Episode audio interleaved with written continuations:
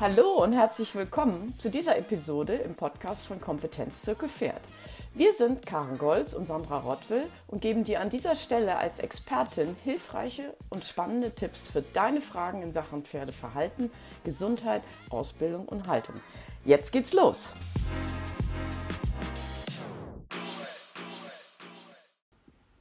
Wir sind noch mitten im Januar und blicken heute im zweiten Teil von Best of mit Julia Kistner zurück auf ihre Aha-Erlebnisse aus über zwei Jahren Podcast-Interviews mit interessanten Pferdegästen. Und da bin ich jetzt bei meiner letzten Podcast-Folge, die du mich auch darauf angesprochen hast und die sehr kontroversiell auch diskutiert wurde aber also sehr viel Be Menschen bewegt hat, das ist das Vertikalreiten. Mhm. Ähm, ich möchte jetzt gar nicht darauf eingehen. Wer will, kann sich die Christina Wunderlich vom Oliviere Stables äh, in der Nähe von München, kann sich bei mir den Podcast anhören. Ähm, wie gesagt, die, die, die, da gibt es sehr geteilte Meinungen darüber. Aber da will ich nur sagen, bei noch so, äh, bei Lehren, mit denen man eigentlich gar nichts am Hut hab, hat, so oder glaubt, man nimmt überall was mit. Zum Beispiel da habe ich eben mitgenommen, erstens, dass die eben, bevor sie das Pferd ausbilden, sich genau das Exterieur anschauen, inwieweit die bei ihnen eben in der Vertikale sind oder was immer und entsprechend dann die Ausbildung vornehmen. Das das äh, sagt einem ja eigentlich schon der gesunde Menschenverstand, aber man macht es halt nicht wirklich so intensiv, was ich wirklich jedem Hörer oder Hörerin auch äh, nahelegen kann. Schaut euch euer Pferd erstmal genau an, bevor ihr irgendwas von ihm verlangt. Ähm, weil man selber hat eben auch eine schiefe und eine Schokoladenseite und eine Nicht-Schokoladenseite und entsprechend muss man das Training ansetzen. Das hat mich einfach wieder aufgerüttelt, diese, mhm. die, die Videos, die ich mir von denen im Vorfeld angeschaut habe, das Buch Vertikal, das ich gelesen habe und das hat mich das wieder aufgerüttelt, ohne dass ich jetzt sage, diese Reitweise ist das, was, was ich für gut halte oder was ich jetzt unbedingt aus, ausüben möchte. Ja. Aber ich habe mitgenommen, eben das Exterieur genauer von meinen Pferden wieder anzuschauen. Und das Zweite, was ich mitgenommen habe, wo du mir dann erklärt hast, dass das alle in Spanien machen, oder er kommt ja aus Portugal, eben aus dem iberischen Bereich, das das Whistlen, das Pfeifen. Ja? Also, mhm, mhm. äh, er beruhigt, wenn man die Videos äh, sich anschaut, äh, er, und dann hört man immer so dieses leichte raus. Mhm. Und da, da habe ich eben dann die Christina Wunderlich, die ihn in, eben mit ihren Oliveira Stables da vertritt in Deutschland, habe ich gefragt, wieso, wieso pfeifen die immer? Ja? Und dann hat, hat er gesagt, ja, das ist einfach äh, Appell und einfach äh, Beruhigung. Und dann habe ich gedacht, das ist ja interessant. Ich habe immer nur mit der Stimme, aber ich bin nicht auf die Idee gekommen. Dann äh, bin ich am nächsten Tag in die Pampa ausgeritten, hatte lange keine Zeit mehr. Die waren entsprechend, das Handpferd war lustig. Und normal hätte ich es eben mit leichten Impulsen am Strick äh, versucht zurückzuhalten oder mit der Stimme. Und dann habe ich das mit den Wisseln ausprobiert. Mhm. Und das hat auf, auf, auf Anhieb geklappt. Ja. Mhm. Die Ohren mhm. waren sofort bei mir. Äh, mhm. Er hat gesagt, was ist jetzt los? Ja. Äh, der Tänzer, und dann habe ich gedacht, wow, ja. Also ich hätte jetzt nicht gedacht, dass ich aus der Folge das mitnehme, aber das habe ich mitgenommen, ja. Okay, also über diese Folge ähm, haben wir auch äh, diskutiert. Ja. Ähm, ich habe deinen Ansatz äh, verstanden und auch gut gefunden. Du hast gesagt, als Journalistin ähm, interessiert mich erstmal wertfrei ähm, die jeweilige Sichtweise und äh, hier jemand mal persönlich zu Wort kommen zu lassen, der diese vertikale, äh, also nicht nur das vertikale Reiten, sondern auch die Olivera Stables mit ihrer Philosophie und ihren Methoden, auch wenn sie sagt, das ist keine Methode, vertritt, ist ja erstmal nicht schlecht. Ähm, da kann sich dann jeder nach, der, ähm, nach dem Interview selber Gedanken dazu machen. Ähm, ich bin überhaupt gar kein Freund davon und ich finde, wenn man als jemand, der sich ein bisschen, wenn man sich gut auskennt mit Pferden, mit äh, der Anatomie, der Biomechanik und den Verhaltensweisen, dann äh, enttarnt man viele Aussagen von ihr. Sie hat das sehr gut rübergebracht, aber man merkt in der Folge auch, dass sie ein bisschen ins Schwimmen kommt. Und ähm, die Tatsache, dass sie behauptet, jedes Pferd würde erstmal auf sein Exterieur beobachtet und beurteilt, das müsste man wirklich vor Ort ähm, dann auch mal äh, überprüfen, ob das so ist. Weil diese Aussage an sich, wie du schon sagst, ist ja erstmal der gesunde Menschenverstand. Ich würde ja mit einem Kaltblut, mit einem belgischen jetzt auch keine Vielseitigkeit reiten wollen. Ne? Das sind so Sachen, die schließen sich aus. Ähm, ich bin sehr freudig erregt auf äh, den Gegenpol, den du uns bald präsentieren wirst, nämlich ein ja. Vertreter, der auch aus äh, tiermedizinischer, osteopathischer Sicht erklärt, was äh, dagegen spricht, die Pferde so zu reiten. Und ich bin ein Freund von einem regen Austausch, einem Diskurs und möchte aber bitte, dass die also der, der, kritische Blick einfach nicht vernebelt wird und wirklich die Leute sich intensiv mit dem Gesagten beschäftigen. Und ähm, auf YouTube, auf Facebook gibt es aus, ausführliche Videos. Und ich möchte da auch nochmal auf die Ausgabe der Reiterrevue von Anfang des Jahres äh, gibt es eine Ausgabe. Ich, wir können die auch verlinken. Ja. Ähm, äh, wo wirklich die Redaktion sich die Mühe gemacht hat und einen Kurs gemacht hat und sehr offen, wohlwollend reingegangen ist und die haben aus unterschiedlicher Sicht ähm, diese Vorgehensweise dort beleuchtet und dazu was geschrieben. Und das kann man sich dann auch mal durchlesen. Mhm, sehr schön, ja. Äh, wenn ich dich jetzt frage, gibt es für dich eigentlich reiterliche Vorbilder oder Methoden, die du gerne verfolgst oder die, die dich inspirieren? Also ich bin ein großer Freund von dem Tristan Tucker, ein Australier, der in den Niederlanden lebt. Und ich glaube, er hat eine Schülerin hervorgebracht, die auch eine eigene Learning-Plattform hat, die Yvette Gutsche, glaube ich, heißt sie, Featherlight Academy, die auch einen sehr, sehr schönen Umgang mit den Pferden, auch den jungen Pferden in der Ausbildung ähm, pflegt und ähm, mit Problempferden arbeitet. Also das ist so, da gucke ich hin und das gefällt mir sehr gut. Da habe ich bisher noch nichts auszusetzen gehabt, weil ich sehe, wie die Pferde zumindest auf den Videos sich entwickeln. Was wir immer nicht sehen in diesen, ähm, auf diesen Plattformen, auch in den Online-Akademien, wie die Zwischenschritte sind. Also wir sehen ein Problemverhalten, was vorgestellt wird und dann sehen wir schon relativ kurz danach, dass sich das so enorm verbessert hat. Und mhm. ähm, ich bin in der Situation, dass ich zu Problempferden gerufen werde, wo ich nicht nur mit den Pferden arbeite, sondern dann auch mit den Besitzern arbeite. Und wir nicht die Situation haben, dass die Pferde mal drei Monate am Stück dann zu mir ins Training kommen können, weil ich keine eigene Anlage habe. Und dann wird es schon schwieriger, weil wenn ich nur alle, also zwei oder maximal dreimal die Woche dann vor Ort bin und in der Zeit der Besitzer selber wieder ähm, Übungen macht, auch wenn die vorher geübt und angeleitet sind, ist das nicht das Gleiche, wie wenn diese Trainer, diese Pferde vor Ort jeden Tag kurze Einheiten mit den Pferden arbeiten können.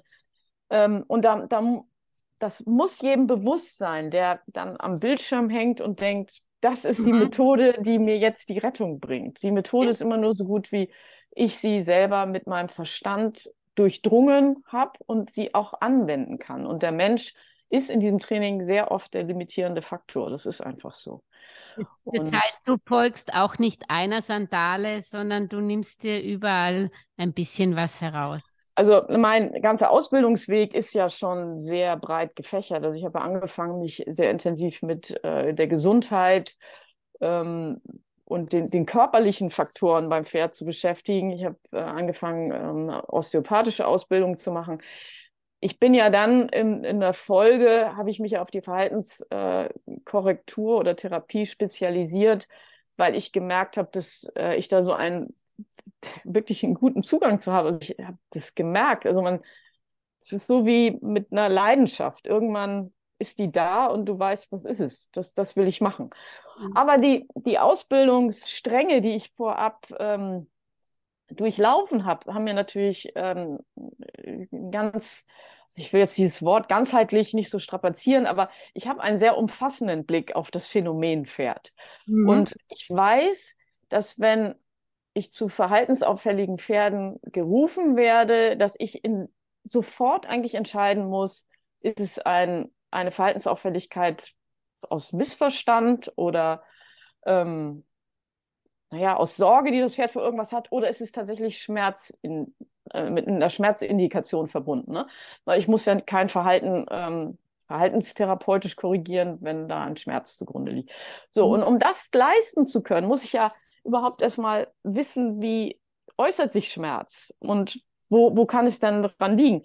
Und dann wissen, wen ich rufen muss. Also rufe ich den Tierarzt oder rufe ich den Osteopathen oder mhm ist es der Schmied, der jetzt wirklich keinen guten Job gemacht hat? Und wann wurde das letzte Mal beim Pferd die Zähne gemacht? Also das sind Sachen, ich weiß einfach um die Bedeutung und deswegen ist meine Beratung bei den Kunden dann auch sehr umfassend.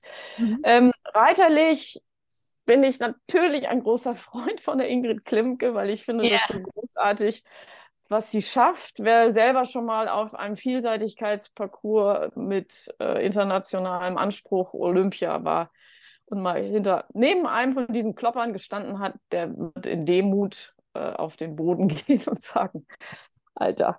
Ähm, sie hat so ja auch einen guten Meister in ihrem Vater gehabt. Ja, ja auch, auch wenn sie immer noch mit Sperrriemen reitet, was ich ja nicht verstehen ja. kann. Das, ja, aber, ja. Ähm, und das ist das, was du ja auch gesagt hast, ne? unter jedem Dach ein Ach. Also es ist nicht ja. immer alles zu 100 Prozent so, dass man sagt, ja, da brauche ich auch nicht mehr eine kritische Frage zu stellen, sondern ich kann auch nicht alles. Ne? Mhm. Ähm, ich mache auch Fehler und ich habe vielleicht noch Luft nach oben und kann mich weiterentwickeln. Und ich fand es aber auch ganz toll, die Ingrid Klimke hat ja ähm, mit der, wie heißt sie, die mit ihr Halsringarbeiten und Bodenarbeit gemacht hat, hat sie einfach sich nochmal auf ein ganz neues Feld begeben. Ja. Und ähm, weil das kam bei ihr nicht vor. Mhm. Ne? So wie die ihre Karriere bei ihrem Vater wurde mhm. geritten, gesprungen und die hat sich geöffnet für die Bodenarbeit. Und das, finde ich, zeichnet dann auch solche mhm. Leute aus, ja. Also, und ähm, den Herrn Russ, dem, dem folge ich auch, den finde ich auch wirklich, den finde ich sehr angenehm. Und die Tatsache, dass man seinen Atem nicht hört, ist, glaube ich, weil es nicht anstrengend ist. Für ihn ist es nicht anstrengend. Er hat so eine schöne Technik und reitet so fein. Es ist nicht anstrengend. Ja, wahrscheinlich. Da muss man jedenfalls noch hinkommen. Aber mhm. was wirklich alle ähm, also was alle vereint, die ich interviewt habe, wenn sie noch so prominent waren, aber ich war jedes Mal überrascht, dass doch alle erfolgreichen Reiter und Pferdeleute das Pferd in den Mittelpunkt stellen. Ja? Und äh, mein, das macht man als Freizeitreiter auch, aber oft, also ich, ich habe meinen eigenen Stall und war dann eigentlich letztlich froh, weil ähm, ich habe das gemacht, mein Pferd zu lieben, weil damals gab es keinen Offenstall und er brauchte das. Und aber ich, ich verwende meine Zeit nur fürs Pferd. Ich meine nicht, dass man nicht im Stall tratschen sollte, aber oft ja. ist es doch so, bei Freizeitreitern, dass man eigentlich dann, ah, jetzt muss ich aber bald schon wieder gehen und habe nur noch zehn Minuten fürs Pferd. Ja? Mhm. Und, und diese Menschen, die so erfolgreich sind, das, das kennt man ja auch aus dem Finanzbereich, die sind ganz fokussiert auf ihre Arbeit und auf ihr Pferd. Und da muss ich noch eine Geschichte auch von dem Andreas Hausberger, der hat auch Allein wenn man ihn mal auf dem Facebook folgt, also er ist der Oberbereiter einer von, glaube ich, dreien in der spanischen Rohfreitschule mhm. Wien. Ja? Und allein wenn man seine Facebook-Seite äh, ähm, mal folgt, da denkt man, naja, das, er wird nur sich in den Mittelpunkt stellen. Also ich glaube, 80 Prozent sind nur Pferdebilder, die er zeigt von, mhm. von tollen Lipizanern, die gar nicht unbedingt aus der Hofreitschule sind. Ja? Mhm. Und er hat zum Beispiel mit Haflingern begonnen. Er kommt von einem Haflingerstall. Seine Eltern mhm. hatten eine Reitschule mit Haflingern, so was Typisches mhm. in Österreich. Und ähm, er ist dann gekommen, da habe ich gesagt, ja, wenn man sich da bewerben will und so. Und er sagt, man muss nicht reiten können, wenn man an die Hofreitschule kommt. Das lernen wir. Ja, mhm. also er hat äh, wirklich und, und er hat eben dann, äh, also der, ich habe mit ihm drei Folgen gemacht. Die erste war, da ging es eigentlich nur um wie, wie, wie putze ich praktisch das ganze Sattelzeug und, ja. und wie muss, was ich muss, muss ich mit meinem Pferd, wie putze ich das, wie füttere ich das? Also ihm ging es immer nur über das Pferd, Pferd, Pferd. Und wenn man dann einmal so ein Training sieht, denkt man, Jesus, die armen Geschöpfe dort, ja, die, die schmeißen sich sicher nur auf das Pferd drauf und dass die Eleven aber 80 Prozent mit der Pflege ihres Pferdes verwenden und jeder selber sein Pferd pflegt und so. Also das habe ich zum Beispiel von der spanischen Reitschule, Hofreitschule gelernt. Ja. Ähm, es ist natürlich immer mehr kommerzieller Druck gekommen und ja. schon mit der Gürtler von Sacher, die Eigentümerin, die hat das dann auf eine ökonomische Ebene gestellt und hat plötzlich mussten die quer durch die Welt unglaublich viele Auftritte machen.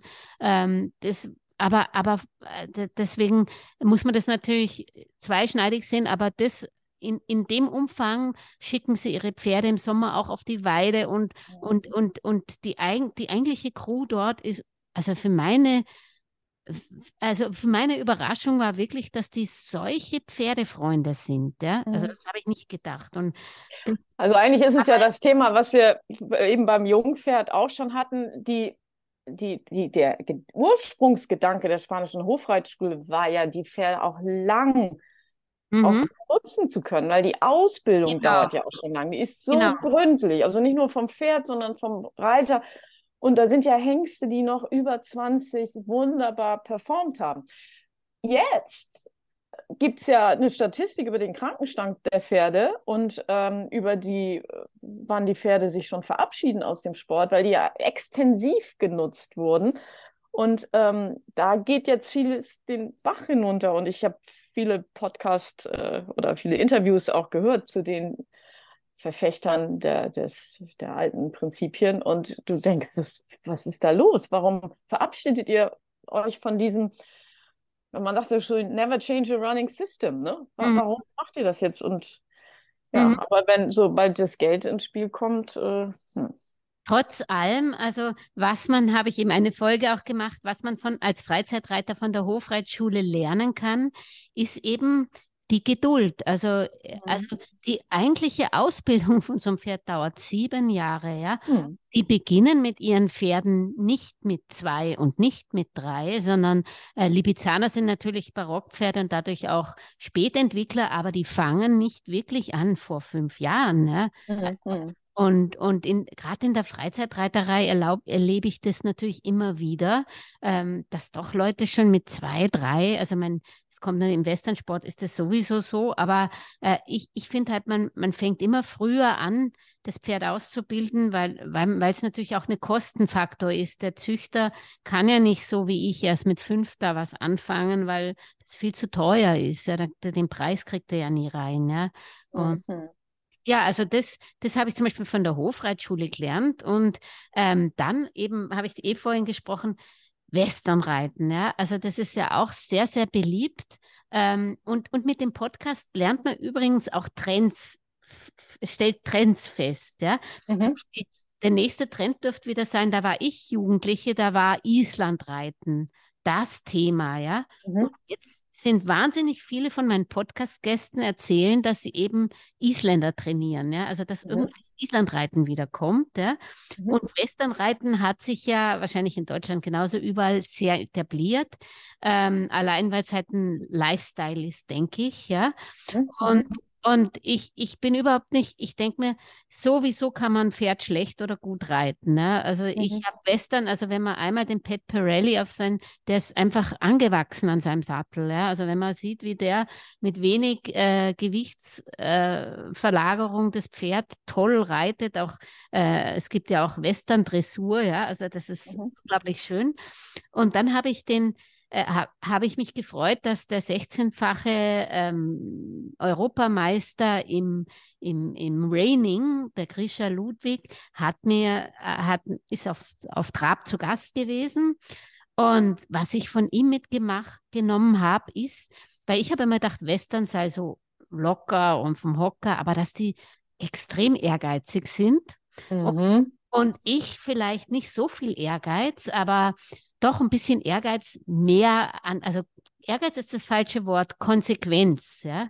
ähm, dass ich nicht sage, okay, das geht nicht, dann lassen wir das halt, sondern dass man halt dran bleibt. Und er hat mir einen Spruch, den ich immer, wenn ich wieder das mache, was, was das Pferd gerade machen will und nicht das, was ich eigentlich trainieren werde, wollte, dann nehme ich immer seinen Spruch, den er mir gesagt hat, andeuten, auffordern, durchsetzen. Ja, und, und er ist zum Beispiel echt ein Wahnsinn. Er, das, sein nächstes Ziel ist, dass er in Amerika reitet, weil da einfach, weil er das braucht. Ich denke mir, wenn du 16 Mal Europameister willst, willst du da noch mehr, aber er, er, er muss einfach gewinnen und er sagt, seine Pferde müssen gewinnen, ja. Und, und, und diese, diese Zielstrebigkeit, die man beim Reiten mitbringen sollte, auch wenn es nur das Hobby ist. Ja?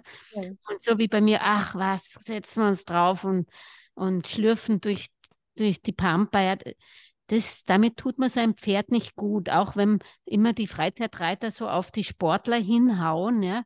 Das, das, das ist keine Einbahnstraße. Es gibt ebenso auch wie die Uta Gref, also es gibt Menschen, äh, es gibt Leistungssportler, die ihr Pferd auf Leistung trainieren, aber um damit das Pferd gesunder bleibt, wie du gesagt hast. So ja. wie auch die Hofreitschule. Ich weiß nicht, ob Levaden notwendig sind dafür, aber ähm, die schauen wirklich extrem äh, auf die Gesundheit und es gibt Pferde in der spanischen, die mit 27 noch in der Show dabei sind. Ja. Also das sagt, mhm. klar, Libizzaner sind langlebig, weil sie halt vom Körperbau auch schon prädestiniert sind, aber sie, sie schauen unglaublich auf ihre Pferde. Ja. Also, also ähm, die Sportarten, wo wirklich Mitarbeit der Pferde gefragt ist, wie zum Beispiel bei der Vielseitigkeit. Ne? Also wer schon mal im Busch äh, unterwegs war, feste Hindernisse angesprungen hat, der weiß, du willst dein Pferd da nicht drüber prügeln. Also ich finde, es ist wirklich eine Sache, das Pferd im Parcours, ne, da fallen auch die Stangen und wir wissen auch, wie die Pferde dazu gebracht werden, ähm, zu springen. Da hat ja leider Ludger Beerbaum auch wieder ähm, sehr fragwürdige Trainingsmethoden unfreiwillig jetzt offenbart. Ähm, aber bei der Vielseitigkeit, also da, das muss eine Einheit sein, sonst geht es mhm. nicht. So. Und ähnlich finde ich, ist es bei der Working Equitation. Und ähm, mhm. die Uta Gräf mit ihrem, also ihr Mann, ähm, der macht das ja auch. Und ich habe auch schon in die Working Equitation hineingeschnuppert, habe mhm. damit angefangen, kurz bevor ich dann nach Österreich ausgewandert bin und habe hier leider noch nicht eine Fortsetzung gefunden. Ich suche dringend jemanden, der ähm, nicht mit fünf Stunden Anfahrt ähm, Kurse bietet, ja. weil das ist etwas, was für das Pferd Sinn macht. Ne? Mhm. Ne? Also diese Aufgaben zu bewältigen, das macht für das Pferd Sinn. Und ich versuche, die Zeit, die ich mit meinem Pferd verbringe, so zu gestalten, dass das Pferd irgendwie einen Sinn in der Geschichte erkennt. Mhm. Wenn mhm. ich das Pferd longiere und 20 Minuten auf der Kreislinie durch die Gegend fetzen lasse, ist es ohne Sinn und damit mhm. auch ohne Verstand. Ich kann aber wie so einen kleinen Zirkel, Zirkeltraining, kleine Stationen einbauen und ähm, der Michael Geithner mit seinen Gassen hat da wirklich ja. eine gute Lösung schon gefunden, dass einfach das Pferd durch diese Gassen seinen Weg gehen muss und gucken muss, wo es hintritt. Das ist schon Sinn. Und das Longieren möchte ich, damit das Pferd sich ohne Reitergewicht bewegt, aber bitte doch mit einem Sinn dahinter. Und dafür muss ich mein eigenes Hirn kurz mal anschmeißen und überlegen, wenn das Pferd die Richtung wechseln soll, stelle ich da vielleicht ein Hindernis hin und das Pferd muss da drum gehen. Schon macht es einen Sinn. Und das das, so Tipps für Sinnhaftigkeit, die kriegt man, glaube ich, bei den unterschiedlichen Leuten, die mit den Pferden arbeiten, auch immer wieder. Selbst Jessica von Bredow-Werndl macht mit ihren Pferden Dinge, die nichts mit dem Viereck zu tun haben. Ja. Oder zum Beispiel die Claudia Butri hatte ich auch interviewt. Die macht sehr viel Cavaletti-Arbeit im Winter ja. als ja. Training, ja. Und, ja. und ja, man hinräumen, wegräumen, ja, aber man, man tut wirklich was Gutes dem Pferd, ja. Und da habe ich von ihr zum Beispiel auch gelernt, äh, mein Tänzer, der, der, der hat ein bisschen Respekt vor Stangen. Da habe ich einen Fehler gemacht. Ich habe Plastikstangen gekauft aus, mhm. aus finanziellen Gründen. Mhm. Ich rate jeden davon ab in dieser Stelle, weil wenn man dann auch noch im Machfeld wohnt, wo, wo sich die Stangen bewegen, ja, und die hören sich hohl an, diese Plastikstangen, ähm, da da tut man kein Vertrauen aufbauen für, für diese Dinge, ja. Mhm. mhm. Und kurzum, und die Claudia Putri hat mir dann wieder die Idee gebracht, gib nicht auf, gib nicht auf, nur wegen dieser Erfahrung, mach mit dem Tänzer Cavaletti-Arbeit. Und zwar mhm. deshalb, weil ähm, nicht nur, weil es natürlich gymnastiziert, wie wir alle wissen, sondern weil es dem Pferd unglaublich Selbstvertrauen gibt. Gerade so Pferde wie der Tänzer, der rangniedrigst ist gegenüber den Damen, die er da im Stall hat, sich nicht durchsetzen kann. Aber wenn ich eine, eine Trainingseinheit mit den Stangen mit ihm mache, also mit den Cavalettis, dann merke ich wirklich ein unglaubliches Selbstvertrauen, was er natürlich wieder verliert, aber gegenüber seinen Herdenmitgliederinnen. Ja? Mhm, und, mhm. und, und, zum Beispiel Stangenarbeit für Selbstvertrauen, wenn man das im Kopf hat, ja, wenn man gerade mhm. Ein bisschen ein, ein, ein, ängstliches Pferd hat, ja, dass das nicht nur Gymnastik ist, sondern dass das eben das Selbstvertrauen des Pferdes fördert. Und das kann ich aus eigener Erfahrung eben wirklich bestätigen, dass das so ist. Ja? Oder Hat ja auch wieder mit der Körperwahrnehmung zu tun. Also wir haben ja? ähm, über die Wippen, über das Wippen gesprochen. Protest genau. ist auch eine sehr schöne Übung dafür, dass die Pferde sich selbst bewusst werden und erhöht stehen und darüber, das kann man ja, das kann man zugucken, wie die aufblühen dabei. Ja. Und ähm, ja, dass die das mitnehmen. Und diese, die, die Schulung von von, von Balance und ähm, die, die, die Schulung der Geschicklichkeit hilft dem Pferd, und das ist ganz wichtig, sich besser zu bewegen, sich sicherer zu bewegen und auch in der Herde sich besser gewappnet für eventuelle Auseinandersetzungen zu fühlen. Ne? Wenn die genau. Pferde in ihrem Körper nicht stabil sind, dann ist das für die noch mehr Stress, die Rangelei in der Herde. Mhm. Und weil du den Mike Geithner angesprochen hast, den habe ich natürlich sehr oft äh, in meinem Podcast, weil ich hatte eine Zeit lang mit ihm, wo er Zeit hatte, auch gemeinsam die Pferdecouch, einen Podcast gemacht habe, den ich integriert habe in Auf Trab. Und ähm, er hat zum Beispiel, äh, weil man ja oft, das finde ich, wollte man auch noch mitgeben, ähm, man, heutzutage werden die Pferde ja älter, weil, weil weil, die, weil Gott sei Dank die Freizeitreiter eine Beziehung zu dem Tier aufbauen und das nicht einfach dann irgendwo zum Fleischer oder irgendwo weit weg auf die Koppel geben, sondern sie wollen das möglichst lang gesund erhalten. Und da kann ich jedem wirklich nur dieses Ekikinetik, schaut euch das mal, er hat auf seiner Webseite ähm, Pferdeausbildung.de heißt die, glaube ich, aber sonst auch im YouTube findet man sehr viele ähm, Vi Videos dazu. Äh, Ekikinetik ist wirklich was, um seinen Rentner fit zu halten. Ich habe eine, die Tessa, die hat Cushing und Hufrehe, also Hufrehe habe ich im Griff, Cushing nur mit Tabletten. Und ähm, mit der mit der, dass sie nicht einrostet, ähm, mache ich dieses Ekikinetik-Training ähm, zweimal die Woche und du brauchst nicht mehr, wie wenn du dir die Geithnerbahn nicht im Stall hast oder nicht leisten kannst, dann machst du eben das Next Best, alte, alte Feuerwehrschläuche, die du füllst oder irgendwas, solche mhm. Würsteln halt auf dem Boden, die du legst, die, die mhm. nicht verletzen. Und da machst du eben solche Gassen, vier Gassen und die acht Meter Entfernung voneinander, du, also die müssen genau acht Meter auseinander sein und da machst du ein Viereck, ja. Mhm. Du schüttelst den Kopf, vielleicht sagst du dann, also das hat er mir so gesagt, vier mal vier, also acht Meter. Naja, kommt ein bisschen auf die Größe des Pferdes Auf die an. Größe des Pferdes, ja. du hast recht. Ja. ja. Also ich gehe jetzt von meinem Welschkops, die haben Stockmaß 1,52 oder 1. Meiner hat 1,75. Oh, also. okay, dann musst du die natürlich weiter auseinanderlegen, ja. Genau. Aber dann eben auch mit diesen beiden Farben, gelb, blau, die, die hat am besten wahrnehmen können. Und dann, was ich von ihm gelernt habe, ist einfach ähm, den Timer einzusetzen. Also mhm. wirklich ähm, äh, so wie beim Kiesertraining oder so, beim Menschen, dass man die Zeit stoppt, ja. Und da kann ich äh, warte, ich schaue gerade, wie der heißt. Der ist nämlich gratis, den kann ich euch schwer empfehlen. Der ist eigentlich für diese, für diese, ähm, den von benutzen Menschen, Gymboss heißt der. Mhm. Gymboss. Das ist eine Gratis-App und die ist genial. Da kann man verschiedene Programme eingeben, also zum Beispiel für diese Eckkinetik. Ähm, für, meine, für mein altes Pferd habe ich acht eingegeben, aber höre meistens nach sechs auf, je nachdem, wie es gerade zur Verfügung ist. Und dann geht es immer eine Minute durch dieses Viereckgassen. Und ähm, wie man die legt, kann man, wie gesagt, bei Mike Geithner sich anschauen einem YouTube-Video. Und dann ähm, macht man 30, wichtig ist die Pausen, wie immer. Dann holt man das Pferd rein, 30 Minuten, äh, 30 Sekunden Pause und geht es dann auf die andere Seite. Und, mhm. und da, das ist ein super Training, nicht nur für Alte, sondern auch zwischendrin, um Muskeln aufzubauen, bevor ich sage, okay, ich habe jetzt aber nur 30 Minuten. Wenn ich sattel und so, dann, dann bin ich ja nicht mehr bei der Aufwärmphase. Ja? Dann, dann mhm. lache ich das bitte, wenn ich gestresst bin, dann mache ich doch lieber so ein, ein, ein, ein ein Training wie Ekikinetik oder baue mir irgendwelche Figuren auf dem Boden auf. Er sagt ja, das ist nichts anderes wie Hufschleiffiguren sichtbar zu machen und das ja. ist es, ja.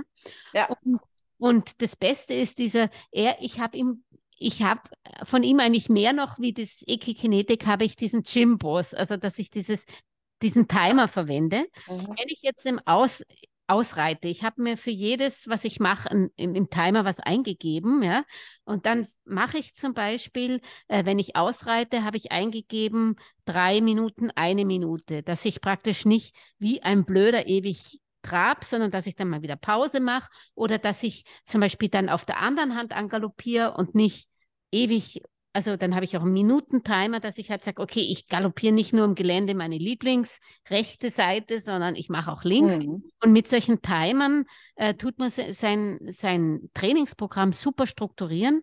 Und es muss nicht nur praktisch im Viereck sein, auch im Gelände, diese Abwechslung, dass der Timer einen daran erinnert, oh, jetzt bist du aber schon auf dem linken Fuß, tust jetzt schon fünf Minuten leicht traben, jetzt musst du aber mal wieder was anderes machen. Oder, oder du machst, mm, für, du kannst verschiedene Töne eingeben, ah, jetzt kommt der Ton für Seitengänge und gehst den Weg nach links, nach rechts, Seitengänge. Und, und ja, das habe ich vom Mike gelernt, diesen, den Einsatz von, das, das, das Timing-Training, ja. Also das finde ich äh, eine ganz großartige Inspiration. Das werde ich mir besorgen. Auch wenn ich an dieser Stelle wieder sagen ähm, ja. muss, äh, verlasst euch nicht auf ein Device, sondern äh, erstmal auf eure Beobachtung und euer Gefühl. Also ja. ähm, ich bin ein großer Fan von der Equikinetik, von dem ganzen gelb-blauen Stangen-Hütchen-Konzept. Aber es alles, was mir sagt, so muss es sein und nicht anders, da gucke ich einfach genau hin. Ne? Und ähm, diese acht Meter, der acht Meter Durchmesser ja. ist halt wirklich nicht für jedes Pferd geeignet, ja. weil wir wollen das Pferd nicht über so eine lange Zeit auf so enger Kreislinie bewegen lassen. Mhm. Ähm, und deswegen muss man auch gucken, wie der Ausbildungsstand des Pferdes ist, wie groß das Pferd ist und wie lange ich Training mache. Und dann, ich bin, ich finde das super mit dem Timer, aber ich würde tatsächlich erstmal ohne anfangen und dann wirklich beobachten, wie schafft das Pferd das und ein Bewusstsein dafür haben, dass es sackanstrengend ist für das Pferd. Mhm. Und dann, wenn ich da mein eigenes Gefühl ganz gut geschult habe, dann mir dieses technische Hilfsmittel ähm, tatsächlich an die Hand nehmen, weil die Gefahr besteht, dass ich dann eher auf den Piepton achte als auf das Pferd. Ne? Also und ähm, das äh, noch als äh, noch Geschenk hier für Weihnachten obendrauf. Man kann auch das Prinzip der Equikinetikgassen äh, kreativ ausbauen. Also ja. ich arbeite zum Beispiel mit ein, unterschiedlichen Untergründen, die ich in die jeweilige, also zum Beispiel in eine Gasse kommt noch ein Teppich und eine andere Gasse ersetze ich durch Stangen so dass das Pferd zwar auf der Gassenlinie läuft, aber das ist ein fortgeschritten schon. Innerhalb, also je, jede Station hat dann nochmal einen anderen Reiz, einen anderen Reiz für die Bewegung und zum Hingucken. Das mache ich natürlich erst dann, wenn das Pferd sicher den Weg verstanden hat. Ne? Aber das wäre jetzt zum Beispiel etwas für Fortgeschrittene. Ja, die Stangen, meinst du, dass du zwischen den vier Ecken eine Stange so quer legst, wo sie noch rübergehen oder in die Gasse noch eine Stange rein oder quer oder wie kann ich mir Quer, das... genau. Also ich habe äh, ich hab sogar ähm, Stangenauflagen, die kann ich auf Stangen draufknipsen. Das heißt, ich habe die vier Gassen und eine Gasse ist dann im 90-Grad-Winkel liegender Trappstangen ah, oder Schrittstangen. Ne? Ja. durch einen Schritt erstmal anfangen, sodass das für das Pferd die, die, ähm, die Zirkellinie ist geführt über die Gasse und wir haben eine super schöne Zirkellinie. Das sieht man immer dann, wenn man die Gassen wieder wegräumt und im Sand ja, ist rosig. Ja. Es ist nichts gibt's runder als das, was du dann. Obwohl äh, das viereckig gelegt ist. Das genau. ich auch so Das kriegst du nicht hin, wenn du ohne ohne Begrenzung oder ohne Markierung longierst. Niemals. Ja. Aber so hast du einen wunderbaren, gleichförmigen Kreis. So, da muss ich jetzt ja. auch noch einhaken. Also das ist wirklich spannend, weil da hast du wirklich einen wichtigen Tipp gegeben. Routine ist das, ist, ist wirklich ein Teufelswerk, gerade für Pferde. Also die wollen keine Routine, man muss ihnen Abwechslung geben und nicht also ewig die, dieselbe Ekikinetikübung geben, sondern man muss wirklich da ähm, variieren. Und was du auch gesagt hast, da, da, da kipp ich immer so rein, weil ich äh, als Journalist mich immer für alles begeister, ja. Und eben, dass mir wieder die Sandale folgen, ja. Ähm, weil was du angesprochen hast, das ist ganz wichtig, weil ähm, gerade ich wollte dann eine Stunde an meiner Schiefe arbeiten. Ne? Und jetzt habe ich gedacht, nehme ich den Timer, dass ich bewusst nicht immer auf der leichteren Seite bin. Ne? Okay, aber jetzt waren drei Minuten viel zu lang, weil wenn ich auf der einen schon so lang galoppiert habe, dann kann ich auf der anderen nicht noch verlangen, dass es jetzt noch ausgepowert, auch nach einer Minute Pause, wieder drei Minuten. Also man muss dann schon aufpassen, dann, okay, oder die schwerere Seite kürzer machen, weil man, weil das Pferd, man muss halt das Pferd beobachten, ob das schon, dann genau, schon müde genau. ist. Und da reitet man oft drüber, wenn man sich zu ähm, sklavisch an die Töne oder an den Timer hält. Ja. Das ist ja. schon ganz, ganz wichtig, dass man sein Pferd immer im Auge sollte man eh immer im, im, im, Blick haben, aber dass man, dass man da halt wirklich dann nicht, nicht das abspult. Das, das ist die Gefahr beim Timer, da gebe ich dir völlig recht. Ja, ja, ja und äh, hast du jetzt gerade ganz richtig gesagt, die schwierigere Hand trainiere ich nicht gleich lang wie die gute Hand. Ja. Sondern ich gebe immer wieder einen Impuls und da bin ich ganz behutsam. Es ist so wie, wenn ich Spagat mache. Mhm. Oder, oder Liegestütz. Ich kann nicht gleich 20 oder 100. Ich genau. muss das täglich ein bisschen steigern. Und die schwierigere Hand ist für das Pferd anstrengender, mit mehr Zwicken und vielleicht sogar Schmerzen, ne, wenn die Dehnung nicht funktioniert, verbunden. Und das, da wollen wir nicht über den Punkt rüber, dass sie sagen, da mache ich doch gar nicht, da mache ich gar nicht von Anfang an schon gar nicht mit, weil ich weiß, wie es endet. So, an dieser Stelle gibt es nochmal eine kurze Pause, bis es dann nächste Woche weitergeht mit Teil 3. Wenn dir dieser Podcast gefällt, dann wirst du auch unseren Newsletter schätzen und lieben. Melde dich unbedingt an und profitiere jede Woche von den wertvollen Tipps, die wir für dich raushauen.